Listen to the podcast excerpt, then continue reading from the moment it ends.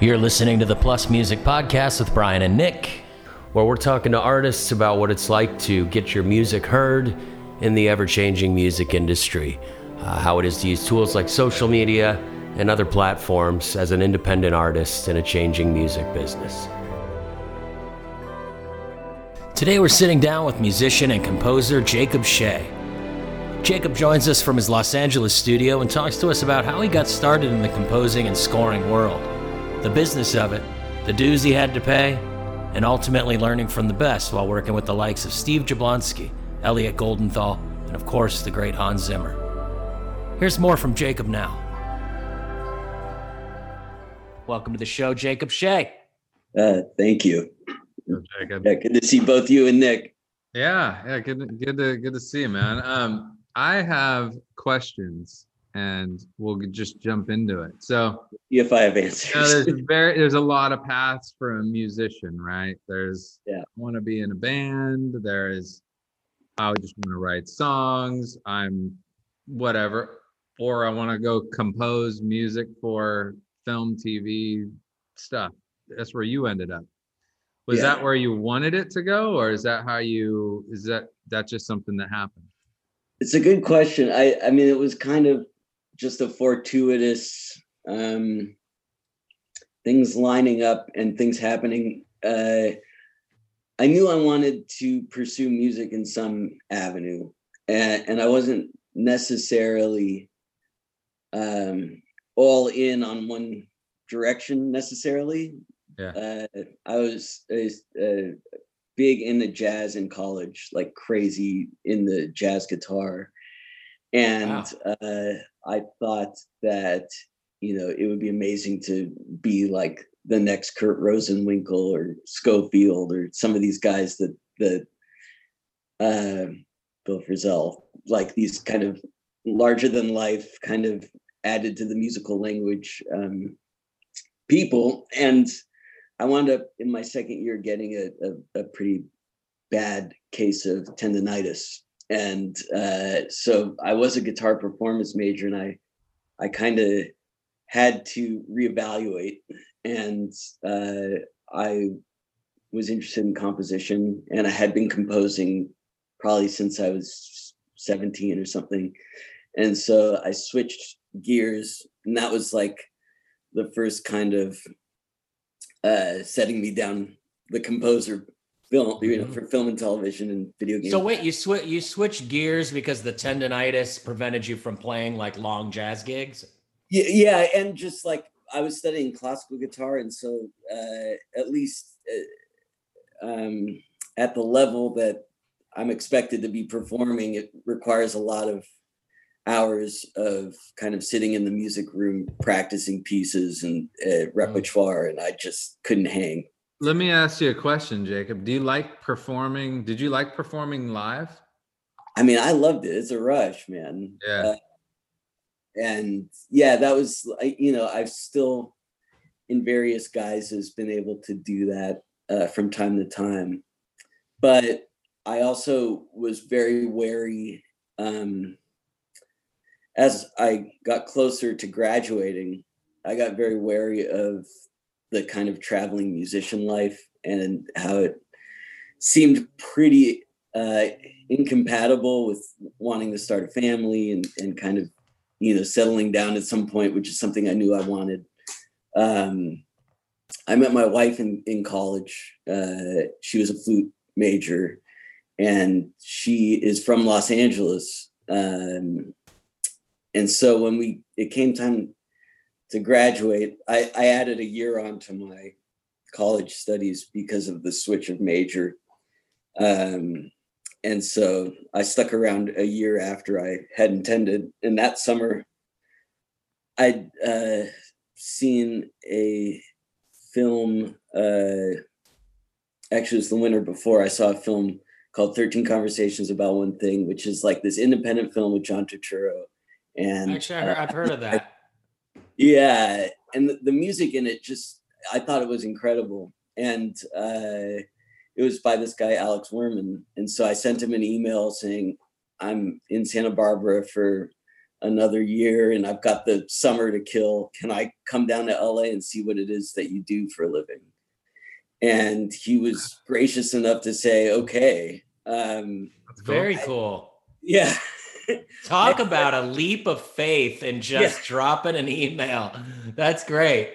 Yeah, I mean, it was it it was great. Uh, it was something that I really did not expect to kind of come to pass, but uh, he was he was gracious enough to have me come down, and so I came down and saw how he spent his days, and I thought this is really amazing. It would be just a dream to be able to call this your profession, you know. Mm-hmm. And it's uh, so crazy you can call like a famous composer to get like advice, but I could never call Keith Richards or freaking you know i can't like drop an email to slash and be like what can i come check out how you be a rock star that's what i want to be pretty cool though yeah no it was it was it was really um and that's that's been my experience. Uh, i mean I, i've been fortunate in the fact that a lot of people i've approached over kind of my apprenticeship years were really kind of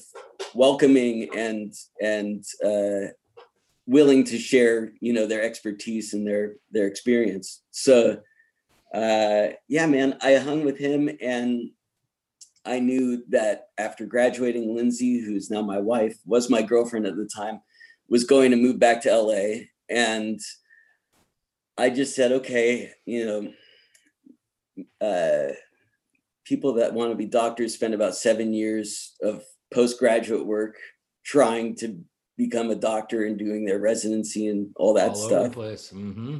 I'm gonna give myself seven years in LA, just as as much as I can afford to stay here, and I'm just gonna try and get in the business. Um, yeah.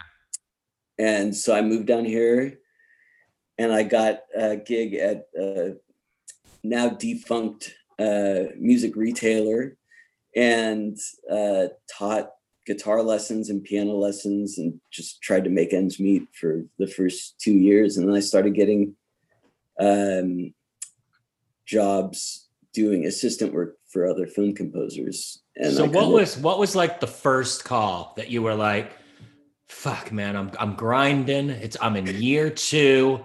I'm paycheck to paycheck teaching little shits piano and they're not even paying attention. I'm way too talented for this but now your phone rings and it's this Jacob, we got a gig for you. So what yeah. was what was the gig? What was the reality of it and where did it go from there?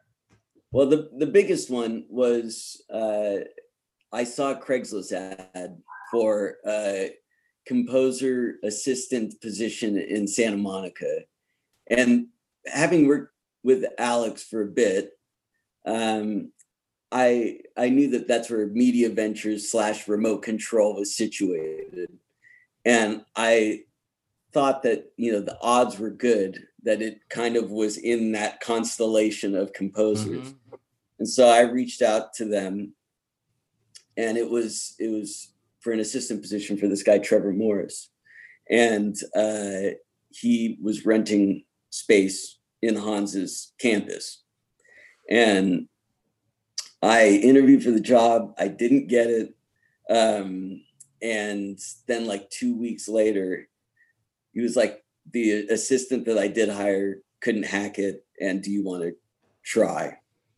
And I said, yeah, absolutely. Um, and it was a grueling apprenticeship. The guy was not easy. Like, what do you do? And God, Thanks. I, am really, I really want the job now. Now that you set it up as the last guy quit. well, let's let's pause for a second, right? For the for the listeners, um, let's zoom out for a second. We'll come back to the narrative because it's a great story. We're gonna come back, and it sounds like you're getting closer to Hans Zimmer, which is like, and most people know who that is. Yeah. Um, what is it that a composer does? And I know that's a, I'm simplifying. I, I'm aware sure. of it, but just let's let's zoom out and say, okay, cool. I'm a composer of music. That's what you are. This is how I approach like putting music together for something. What's right. I mean, it's yeah. It essentially it is being a collaborator in a film, television, or game project, and you kind of uh, have discussions and and kind of be almost a bit of like a musical psychiatrist. You take in what what the aims are of of the director to tell the story in the way in which he or she wants to. What words do they use for stuff like that? It runs the gamut, man. There are people that have like more musical knowledge than I do that I've dealt with, and that's kind of humbling and uh, and amazing. And then there are other people that don't know what a scale is or harmony or melody, and they just talk in this really fundamentally emotional language, and that is also great because um, then it's left to your interpretation, really. Yeah, and you can also both you know there, there's a thing that that a lot of composers dread which is this temp soundtrack which is before usually before they even reach out to a composer they're trying music against their project and going i like this i don't like that and a lot of composers that that maybe are um, more artistically confident than myself go oh, i don't even want to hear that. And for me especially when it's someone that that doesn't uh, is not musically inclined it's really helpful to both look at something and go this is working for some reason. And then i can go and tinker away with like knowing that that's a, at least a point of reference that we can both point to and go okay there's something about this that mm-hmm. And i would uh, think that would be like the the super helpful it's crazy. Points, you know. I mean, uh, with with what you do, I mean, even when I would record records, if a drummer says, "I want drums to sound like Ringo Starr," you kind of know you want them damp and very tight, yes. as opposed to like a big, roomy, big rock Black sound. Whereas, kind of, if someone said to you, "I want something that feels very Burt Bacharach," right? I, I think that would be helpful. It would. It would certainly. I feel like I function best at, as a composer anyway, and and I'm probably well suited for composer for media because of this. I function best when limitations are imposed on me. Like if mm-hmm. I'm working within a framework, then I make creative choices that all that serve what I'm working on and also challenge me to, to be creative within this box, you know? Mm-hmm. And and then there are other projects where where they really do want my initial read on stuff and and I'm able to kind of go left field and try some stuff um and those are rewarding for a different uh reason altogether yeah so jacob so as i'm hearing you say it um people come to you and they say look i i need this to feel like cocoon you know, from this time frame and on top of this or whatever. And I need you to do that. And then do they hand you the reel that of the different segments or do you do you do it have you ever done it sight unseen? Like where yeah. you don't even get a look at the the cut while you're creating for it? It really does run the gamut. Like I've I've usually what happens is the music is kind of not thought of last, but pretty close to the end of the whole process. That's yeah. I post production. It's part of post production. Exactly. Yeah. And and so what usually happens is the the footage is already assembled and edited at least into some workable version. Usually a rough cut is what they call it. Um, but you usually see a cut of of the project, whatever it is, and you usually see it with music kind of preordained for various scenes. Um, and there are obvious exceptions to that. I'd say um, I finished a movie over the winter where literally the film was assembled, but like there wasn't a soundtrack. There just wasn't the the director was not happy with anything he heard. So you just and heard like it, just the the dialogue and like back. That's all I got, and and I kind of had to to through many meetings kind of intuit the style he was he was trying to go for um more often than not it is like you see an assembly and and it's got tons of music in it. And ideally you have a, a meeting early on where the guy says you know what do you like about about this? And you can say I, I think what you did here is really cool. And and i think this feels like a anachronistic piece of music in this one scene and i'm curious why that doesn't fit in with the general vibe. And he'll usually give or she will usually give uh, an answer that that really informs me as to what they're trying to do with the story and, and why they selected it and stuff. It, yeah. yeah. How does how does that differ? So it's really interesting and it, it's got me thinking. I know you've done games and and film. Um, what is the difference between the process with games? Because is that something you got to play it? Are you playing it? Well that's a good question. I i with most of the game work that i've done a lot of it is captured gameplay that is sent to me as quicktime movies. Yeah. And uh, if i get involved early enough they'll send kind of artist kind of sketches of where they hope the art artistic direction is is going or storyboard or some kind of script. It's a bit more piecemeal than than tv or film where it it usually is that the the thing they're going to broadcast out into the world really is close to what you're mm-hmm. seeing. Yeah. And in a game it's it's like we have this idea for a story point at this point in the game we don't know what's really on either side of it, but let's start here. And they throw it to me, and then we have a dialogue about that specific thing. And so, in that space, you're gonna compose a a piece essentially, and then you give them the piece, and then they'll they'll program it into the game to be to interact with the game. Yeah, I'd say even probably before that.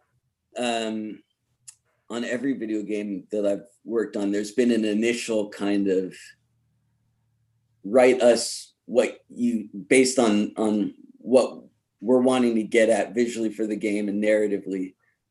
What do you envision the score to sound like? And it's it's kind of like it's not a demo, but it it is a little bit. There, you know, you send them five pieces, or you you take a week and write a bunch of material, and you say, I think something like this would be really cool for your game. And uh, and then if they decide to work with you, then at least you have a jumping off point to like they can they can reference material that you've provided specifically for their game and how they want you to manipulate that material to fit certain scenes. Yeah, yeah, then you can work on it. Um so you know, for those out there, musicians are thinking, I would love to have my music in a game. And there's tons of games out there, right? It sounds like you're talking to some of the bigger projects. But like, what is your experience then? They'll they'll give you a retainer. Is this on spec that you have to come up with stuff for them? Well, yeah, I'd say the, the spec thing is it's most common pretty common. yeah. yeah. Uh, I think even, you know, it's, it's tricky. There, there are a lot of, there's a lot of content out there and there's a lot of people that want to do this stuff and a lot more than when I was starting out, however long ago. Um, and so there's kind of established composer representative agencies that will kind of be in contact with major game studios, AAA studios, yeah. and they'll get like a cattle call and they'll say, Hey, 10 composers that are on the roster that have this many credits. Do any of you want to pitch for this? Yeah. And each of them will spend a day and write something. And then the agency will go, you know, here's here's a bunch of ideas for your game. What do you think? And so you're competing already with like a a real bunch of people that have been doing it a long time. Yeah. Um, That's super so, interesting though. Yeah. Um, Which isn't to say that you can't, you know, content is king. So if if you come along with the amazing idea and you get it in their hands, it doesn't matter if you're established or not. Like if they think you're up for the task, they'll pick you. Have you ever pitched the same track twice? That is a good question. Because honestly, like eh, you know, hey, we like more of not exactly war esque type thing, and you know, like you're like, well, I got something sounds like that, and then somebody else asked for it, and you're like, well, kind of still you got that. Build up a stable of shit as you as you pitch for tons of different things. Yeah. And you go, okay, I think this melody is strong. Maybe the whole orchestration of it is wrong, mm-hmm. but hmm. I at least don't have to think of a melody this time around because this one wasn't used and I like this melody for this project. Mm-hmm. Um, yeah. And then you get kind of a jumping off point without having to kind of sweat at the blank page every mm-hmm. time. Uh, I got a uh, question for you. Yeah. So you said there's times when a director or even a game will come back and say, this is good, but this is what should happen here instead. And then kind of critique your music as to what should happen. Have you ever flip flopped it and gone, actually, I think that scene that you put in there kind of sucks and you should move it over to this? that would be bold. That, uh, as an assistant, and it's it's not a great tactic. Um, if you want to, if you, I mean, it all depends on the relationship with the person you're working with. Mm-hmm. If if they are a massive fan of your work. Like, I mean, for instance, like when I was working with Hans, there are people that think what Hans says about their movie, they should hear that. They want to mm-hmm. take that in. I've actually heard that. That's why Spielberg uses John Williams, is because he was always so vocal on where his music and how it played with his scenes and would literally sometimes suggest I think it should be a dust storm here. Right. You're right. Yeah, no, that, I mean, yeah. If if the level of collaboration is truly like there's a long-standing relationship and there's like this kind of um yeah just inherent trust that's established yeah that will happen i'm i have no doubt and it's such uh, a it's such an integral part like i think hans zimmer did dunkirk right yep uh, Oh, great that was movie. like one of my favorite soundtracks for a movie cool. just because it was like it was so intense. It didn't ever let you off the hook the entire movie. yeah. Um and like that was a a movie that was equally drive driven by its soundtrack and the movie itself, you know, and that's a Christopher Nolan, I think, was that did that movie? That's but, um, absolutely. Um, and so, yeah. you know, two, obviously a great director, Tenet, really good idea, questionable execution. I hope he doesn't hear that because I would love to meet at some point. But uh, I think that was a really cool idea. I think the movie Tenet needed to be like twice as long to tell the the arc that it needed to be. But but now back to to to Dunkirk. Like, what what an interesting soundtrack. What's your favorite sound? Do you have a favorite soundtrack ever? That's mm. tough, man. Mm-hmm. Uh, that's really tough. I think. What what pops to your head first? What pops in my head is uh, is Punch Drunk Love and uh, Eternal Sunshine of the Spotless Mind. I think Jon Brion is kind of wow. Okay. Yeah, I I Jellyfish. Jellyfish was badass. That band, and that's oh. where he started, right? Yeah, yeah, yeah. I think so. That's crazy. Um, wow. The thing about Punch Drunk Love was it was like truly, it was that kind of collaborative spirit where like Jon Brion was on set, the the guy used his music on set, and it informed what happened in the performances of the actors, and then it, it felt like kind of a holistic storytelling experience because everything was so kind of enmeshed from the word go. And um and i think chris nolan and hans are very similar in that regard. I know that for um, Inception, it was like I think Hans had written 60 minutes of music or something based on the script. You know, it was it was like, and then Nolan would would kind of feed back on that as he was shooting. It was it was super. It, that sort of collaboration was really intense. Mm-hmm. That makes sense. Yeah. it must be such a cool uh, way to do creative work you know when you can be at that level with those types of thinkers and you know to have that like ability and budget. Yeah.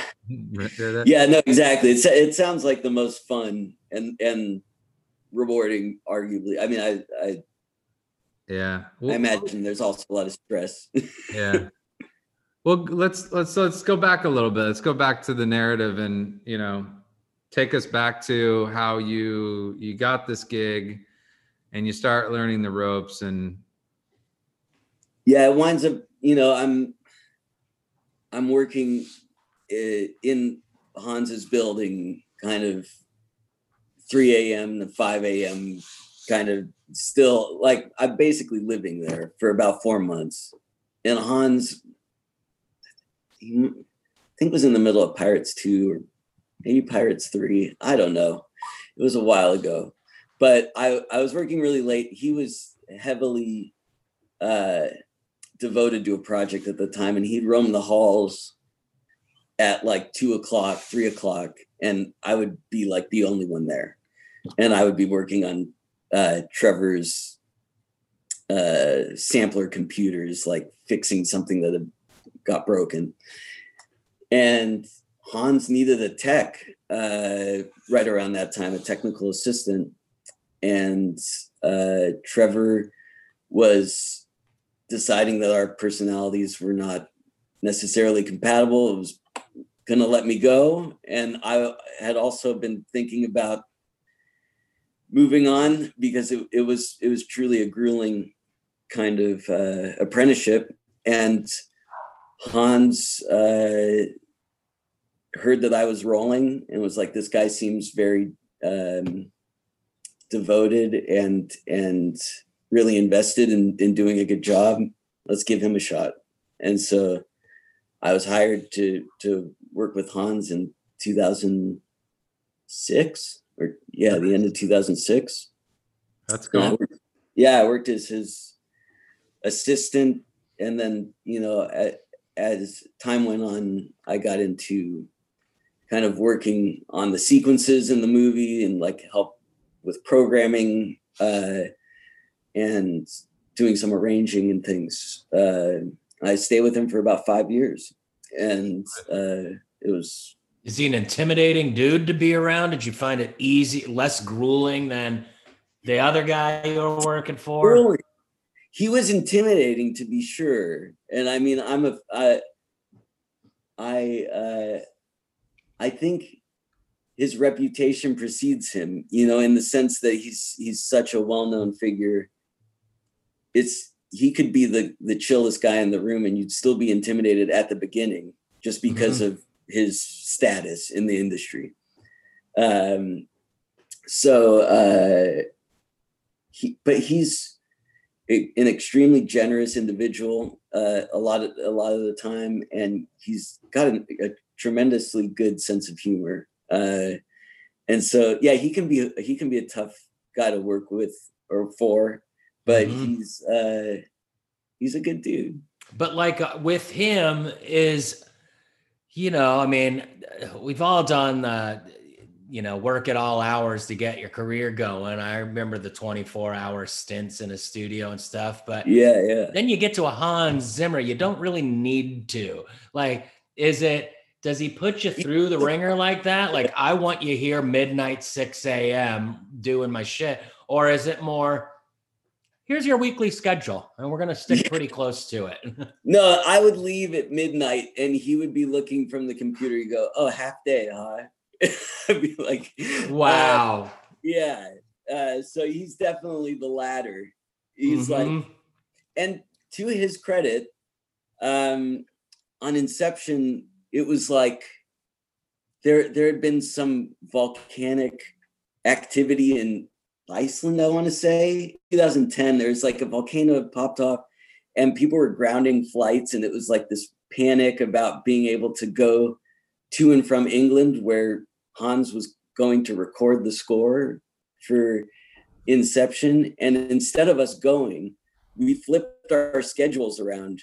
And at 10 a.m. London time, which was, wait, wait, we started recording at 1 a.m. Los Angeles time. That's all I remember, or 10 p.m. Los Angeles time.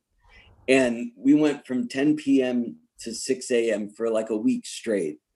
And we would. Oh, because he was in London and you were in America. No, no, he was in America and he did the whole thing. He flipped his schedule and like Nolan would show up at like 6 a.m. in the in the morning and catch some of the scoring session, and then we'd do fixes for some of the cues for the next day during the day before the next 10 p.m. call call time. Oh, it that was, would just kill me. It was terrible. uh, really but, cool. What did what did you what did you learn from working with with with Zimmer? Like, how does he think in approach composing that was that makes him different? Just besides his his own creative self, right? But is there like a work habit? Does he have the work? Like the work ethic is insane, and he doesn't stop experimenting, which is something that like I I don't know that I have the balls for. Uh, quite honestly, like at a mm-hmm. certain point, you just got to go. We got to get to the finish line. Yeah, and he'll be like, "I had an idea last night. Why don't we redo the last like six cues of the movie with this idea?" And, you're sitting there internally going, Fuck, yeah, no. Like in the middle of scoring, and you're like, "What? Seriously?" and he's like, "Yeah, let's try it." Uh, so, like, I admire well, that a lot, and uh, and it's something that that I've yet to. um Because that's kind of a young man's gig to do that. Like, I would imagine, like, I don't think Hans is like and eh, really old, but uh, you know, I mean, no, but he's he's not he's he's no spring so, chicken. Yeah, he's he's he's on. You know, he's yeah, he's not he's not a young dude, but he's so just excited to work. Mm-hmm. Like his level of enthusiasm is unwavering, and that's uh, really cool to hear.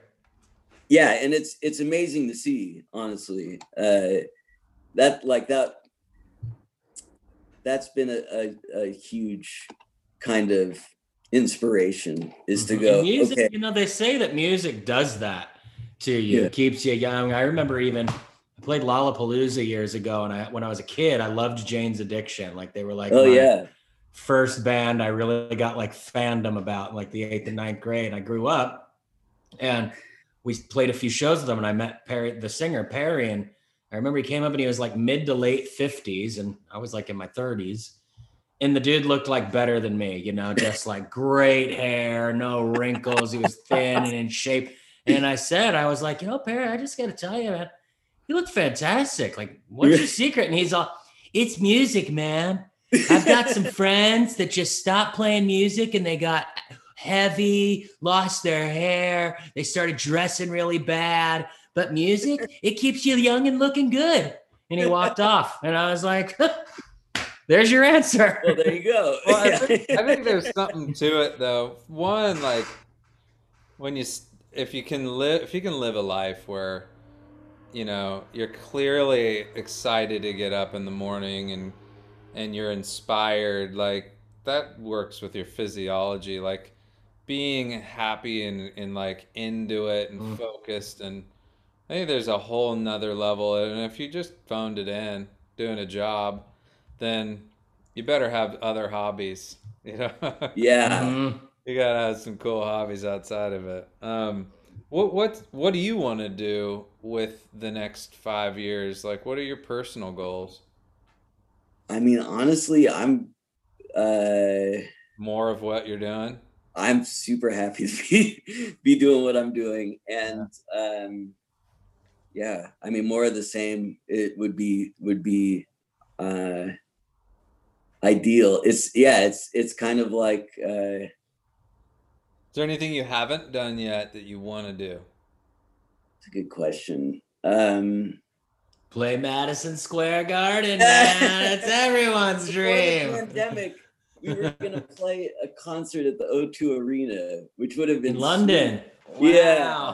Played and there twice. I'm sorry, I just got really. Oh, that's amazing. Yeah. um, and so uh, that that would be good to to experience at some point. Though uh, you know, it's not like uh, it's not. A, It would be a thrill, but it's not. It's not like I'm going to have. be upset if I don't get mm-hmm. to. Uh, yeah, man.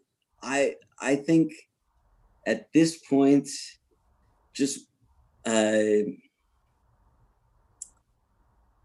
working. Do you want to run a ship on a major movie? Like just like here we go, Jacob. This is your thing. This is the next Christopher Nolan. Your running point. Your soundtrack. No, really, too much. Not for me, man. I mean, uh, it would. It's not. It's not where I de- derive the most kind of I don't know, man. I've just I've seen a lot of people at the top and what it takes to be to operate on that plane of existence. Mm-hmm. And like I really love my uh life as it is. You know and, your strengths, man. Yeah. Yeah. So I I um I'm not saying I would necessarily immediately turn it down. It's certainly an enticing proposition, but like for me, I I I love like stuff like Mr. Robot and like Fargo and like these kind of episodic television series that are kind of psychological and weird and have this um really kind of highly stylized um musical palette uh, and mm like I would love to do those things more often. I'm working on a German show called Pagan Peak. It's Der Pass in in German, and it's based on uh, the series The Bridge, this Denmark Swedish kind of crime drama, or it's not based on, but it's inspired by. And that's been tremendously fun to work on because it's like it's from the same guys that do Dark, the Netflix thing with the um, yeah. this guy Ben Frost, who's this really interesting kind of electronic artist that also is doing a lot of scoring work and um, just doing weird kind of orchestrations and instrumentation choices like uh, just getting into manipulating sound in uh, in a drama that's high level is like that that's where it's at for me. It's cool. Yeah. Super cool. So you're all right where do we go from here as we wrap up? Because you know we've got a couple more i mean i'd love to hear like a do... bunch of things right mm-hmm. uh, let's pick one go ahead brian I was just gonna say, like, if we're gonna play our listeners, we generally end a lot of our shows with music. I'd I'd love to know. I mean, now you've got game compositions, movie compositions, pieces you've been parts of. What yeah. would be if we wanted to say, "Have you heard Jacob Shea?" no, then oh, yeah. then check this out. Like, what is a piece that we could play our audience to get a little more familiar with what you do that you're proud of? yeah, I mean, it's hard to pick one because I pride myself on being a kind of musical chameleon. Um, That you know, so I wouldn't say one track. It, it well, what would get, what would sound good as an intro and outro credit for us podcast?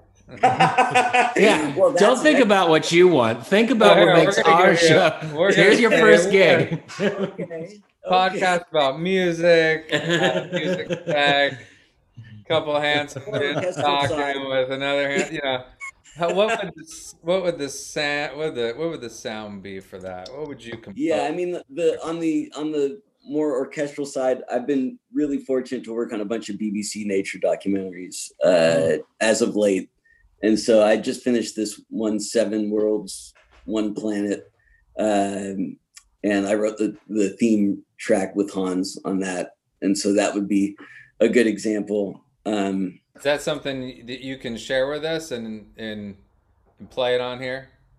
I mean, I think so. Heck yeah. Yeah, I, I probably got your get, word. It's on tape. Huh? we got your word. Excellent. One of the writers is okayed that for the show. And go on. Yeah, yeah. Yeah. I, I, I mean, I could certainly. The, the thing that's tricky with television is you know, I mean, with composition period is you don't really own the rights. You're Unless you're Hans Zimmer. There's no way that guy doesn't own his publishing. I'm sure he lives in a castle. No, on a lot of things he doesn't, man. You'd be surprised. Really? But they get big is, upfront. He is though. retroactively cleaning that up.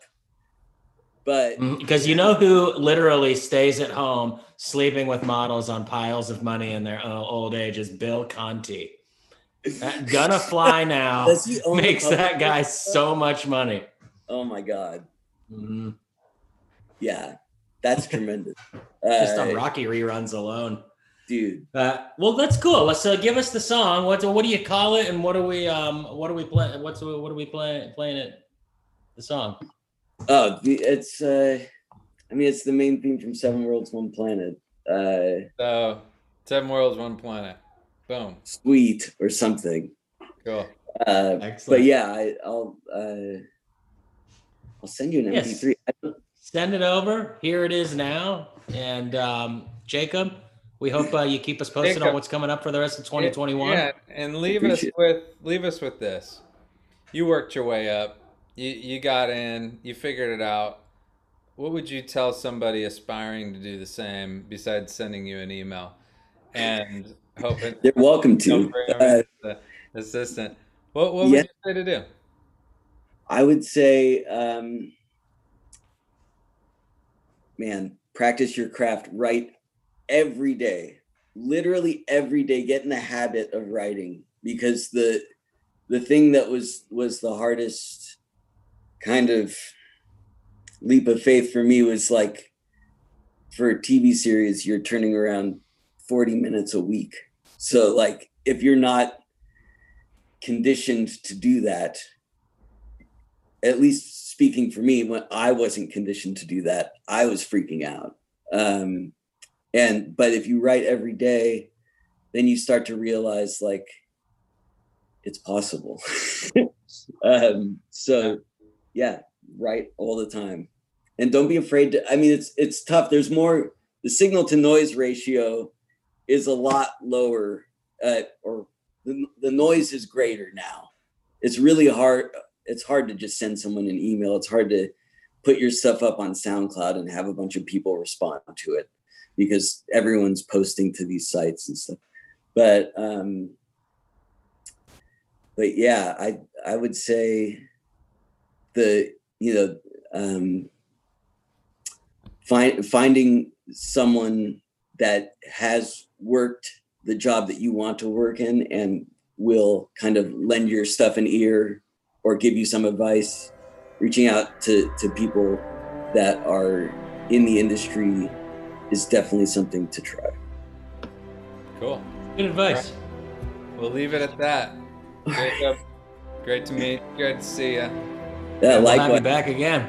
All right, that sounds good. All it was right, great man. speaking. All right. Talk soon, my man. All right.